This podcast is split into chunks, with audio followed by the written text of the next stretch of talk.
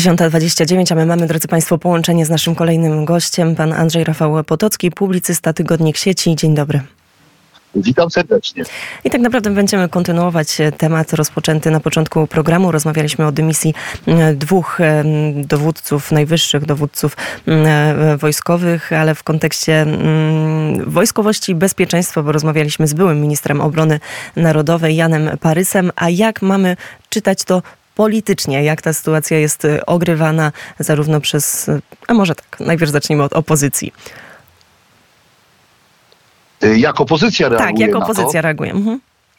Y, Opozycja reaguje na to, jak to się mówi, standardowo. Y, Bowiem y, ta sytuacja, która powstała w poniedziałek, mam na myśli, y, mam na myśli z- wypowiedzenie stosunku służbowego przez szefa Sztabu Generalnego Wojska Polskiego y, generała Andrzejczaka i dowódcę operacyjnego rodzaju sił zbrojnych Tomasza e, Piotrowskiego. E, Sprawa ta, można powiedzieć, konflikt ten, e, którego konsekwencje widzieliśmy w poniedziałek, e, miał po swój początek e, dawno temu. E, Jeszcze podczas e, manewrów e, Zima e, 20 e, doszło do bardzo poważnej scysji pomiędzy Ministerstwem Obrony Narodowej a e, pełniącym wówczas już e, swoją funkcję generałem Andrzejczakiem. Tam chodziło o to, że organizacja tych ćwiczeń szwankowała. E, Przewidywany termin rozpoczęcia manewrów e, przedłużał się e, i one zostały tak źle zorganizowane, że w efekcie, w wyniku tych manewrów, polska armia poniosła totalną porażkę. I za to bezpośrednio był odpowiedzialny Rajmund Andrzejczak, czyli właśnie szef sztabu. I wówczas już minister obrony narodowej Mariusz Błaszczak zwrócił się z prośbą, właściwie z wnioskiem o, e, do prezydenta RP jako zwierzchnika sił zbrojnych e, z żądaniem dymisji generała Andrzejczaka. E, Jednak pałac odrzucił wniosek i nie udzielił zgody na pozbawienie stanowiska tegoż oficera. Potem była cała sprawa z, tak z tą słynną rakietą, którą szczątki znaleziono w lesie pod Bydgoszczą e, i wtedy e, generał Tomasz Piotrowski, czyli wówczas i jeszcze do poniedziałku dowódca operacyjny rodzajów sił zbrojnych, nie poinformował ministra obrony narodowej o tym, że ta rakieta naruszyła przestrzeń powietrzną naszego kraju e, i że leży sobie e, gdzieś na naszym terenie. W związku z tym Ministerstwo Obrony Narodowej nie miało żadnych szans na to, żeby tej rakiety szukać, żeby do tego się ustosunkować, aż w końcu przypadkowa osoba te szczątki tej rakiety znalazła. I wtedy Y, na, a na dowód tego, że, y, bo zarzucali o wojsko, y, w tym, na, w tym między innymi y, szef sztabu genera, y, generalnego y, Andrzejczak y, trzymał y, stronę generała y, Piotrowskiego, który twierdził, że poinformował Ministerstwo Obrony Narodowej. Y, Ponieważ to są bardzo dobrzy znajomi, w związku z tym trzymali tutaj, można powiedzieć, po wojskowemu taką sztamę przeciwko Ministerstwu Obrony. Natomiast fakty wyglądały kompletnie inaczej i można doczytać się, jak wyglądała cała sprawa w raporcie Najwyższej Izby Kontroli, a w zasadzie były to wnioski pokontrolne, które, które tę Najwyższą Izbę Kontroli trudno jest y, posądzać o sprzyjanie ugrupowaniu y, rządzącemu ze względu na y, samą sylwetkę szefa y, Mariana y, Banasia. Ale mimo to w tym raporcie y, właśnie y, y, Najwyższej Izby Kontroli y, stwierdzono jasno, że wojsko, czyli sztab generalny, a w tym przypadku odpowiedzialny za to e, generał e, Piotrowski, nie poinformował Ministerstwa Obrony Narodowej i w tej sytuacji, w jakiej, e, jakiej znalazł się minister Zbigniew, minister Błaszczak, można było tutaj zareagować. I tak No wyglądała dobrze, to prawda. teraz, to teraz pani... Wtedy, ale teraz... wtedy wówczas też, wtedy wówczas też zwrócił się, zwrócił się minister Błaszczak do prezydenta o dymisję e, tegoż oficera, w tym przypadku to był Piotrowski i też e, prezydent e, odmówił. Jakkolwiek by nie było, to ta, to ta sytuacja też w, to, że ten konflikt nie został zażegnany, nie został rozwiązany mm, e, wcześniej, e, no, w, w, też świadczy o pewnym, o pewnym braku e, kompetencji i jest problemem dla Prawa i Sprawiedliwości, no ale też pojawiły się tutaj takie, takie zarzuty, bo, bo, bo, że tak powiem, z tych dwóch stron konfliktu na razie powiedzieliśmy tylko mm, trochę gorzkich słów o, o generałach, ale pojawiało się między innymi takie zarzuty jak próba upolitycznienia wojska, to, że, to, że minister Błaszczak w tych spotach wyborczych pokazywał i tak naprawdę pozował na, na, tle, na tle e, wojska, ale też e, kwestia właśnie tego dokumentu, tej pierwszej strony dokumentu planu życia sił zbrojnych. E, chodzi, chodzi o tę operację Warta.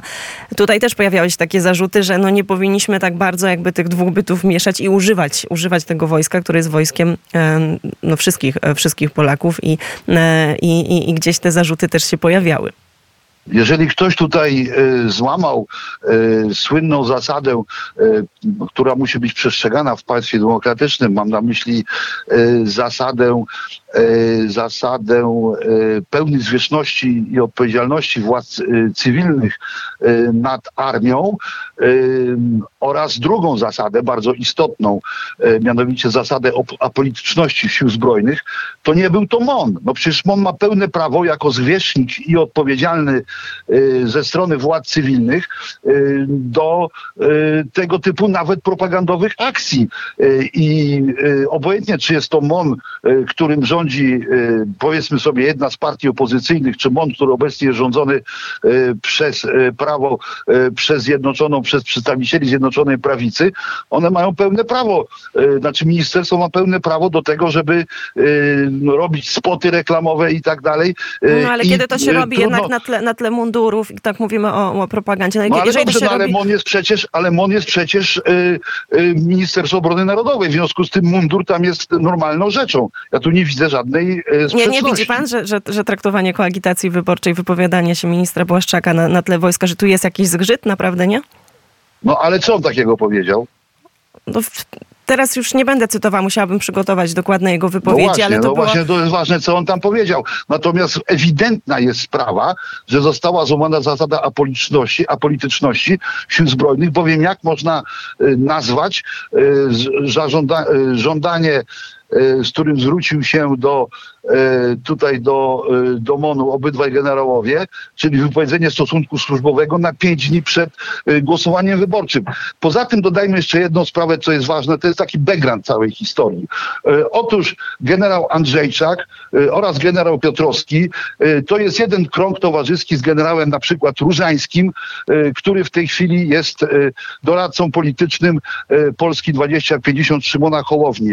I te stosunki są bardzo bliskie, one sięgają jeszcze jeszcze e, lat e, temu wstecz, kiedy to generał Różański wypowiedział się e, w kwestii właśnie i zarówno rakiety, i manewrów Zima 20, broniąc, broniąc oficerów, broniąc Andrzejczaka. Pomijam tam inne koneksje towarzyskie, które tam są, bowiem Wojsko Polskie również składa się, i to jest dosyć ważny element, z pewnych grup towarzyskich.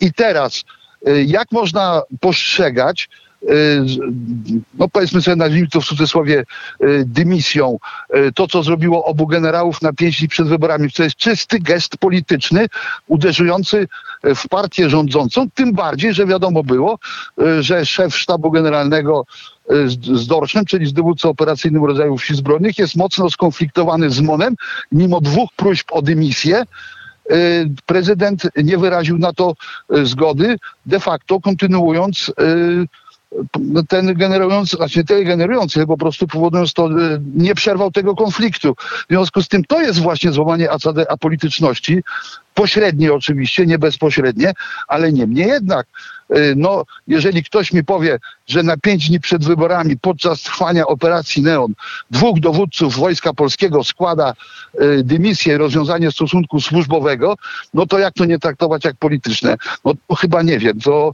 y, to ktoś w tej sytuacji albo bardzo sprzyja opozycji, albo nie rozumie, na czym polega ten cały problem. No dobrze, czyli, czyli tutaj e, pańskie zdanie, że to tyl, tylko to podłoże e, polityczne i jest to jakaś rozgrywka, która, która ma za zadanie osłabić e, Prawo i Sprawiedliwość, to teraz spójrzmy na tą drugą stronę. Najważniejsze jest to, że jest jakby e, ciągłość dowodzenia. Bardzo szybko m, zostały te stanowiska zastąpione, jak pan ocenia. E, Z drugiej strony wszystko to, co zrobił obóz rządzący e, po, po, po już no, w, tym fakcie, który przydostał się do mediów. E, Czy to, czy, czy, czy możemy oceniać, e, że dobrze wykorzystali wszystkie narzędzia, które, które mieli? Mm, Jaka jest tutaj refleksja, jeżeli chodzi o drugą stronę?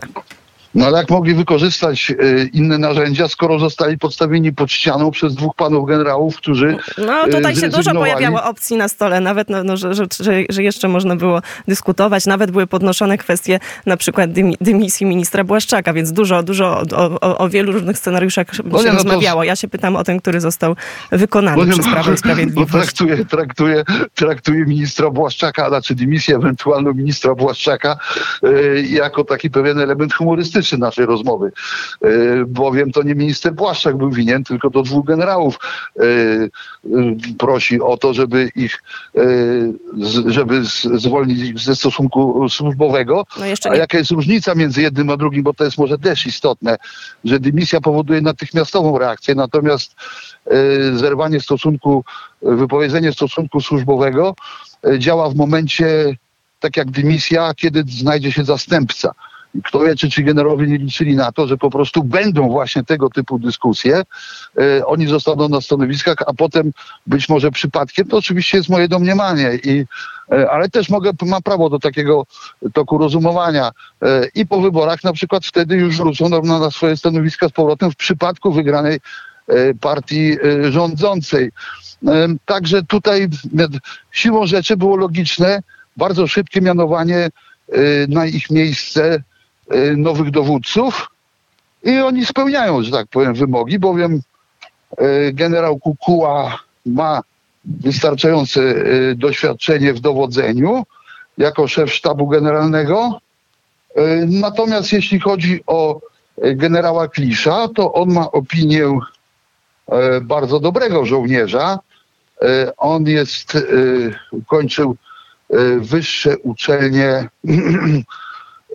przepraszam, w Stanach Zjednoczonych. E, Był, e, był e, tutaj jak sk- skończył US Army War College w 2020 roku. Pochodzi w ogóle, jest z wykształcenia, można powiedzieć, z przeszkolenia. E, Jest e, komandosem skocznym spadochronowym. E, On co prawda ma, nie ma dużego doświadczenia w dowodzeniu, i to jest być może jego taki minus, ale on to zdąży nabyć podczas swojej e, tutaj działalności jako e, dorsz, jako ten dowódca operacyjny rodzaju sił zbrojnych, ale to wystarczy, że weźmie sobie dobrego doradcę, e, który mu pomoże. Także e, pod kątem e, jakości e, żołnierza, to chyba Maciej Kliś jest e, bardzo dobrym wojakiem, e, natomiast e, tutaj e, spełnia wszystkie wymogi e, generał Kukuła. E, Zresztą obydwaj to są e, dobrzy znajomi, bowiem jeden był, Kukuła był dowódcą i tworzył WOD, a jego miejsce wszedł później właśnie Maciej Klisz, generał. I na pewno jeszcze będziemy do tej sprawy wracać w najbliższych e, dniach. Bardzo serdecznie e, dziękuję za e, rozmowę. Dziennikarz, publicysta tygodnika sieci, pan Dziękuję Andrzej bardzo. Rafał Potocki był gościem Radia Wnet.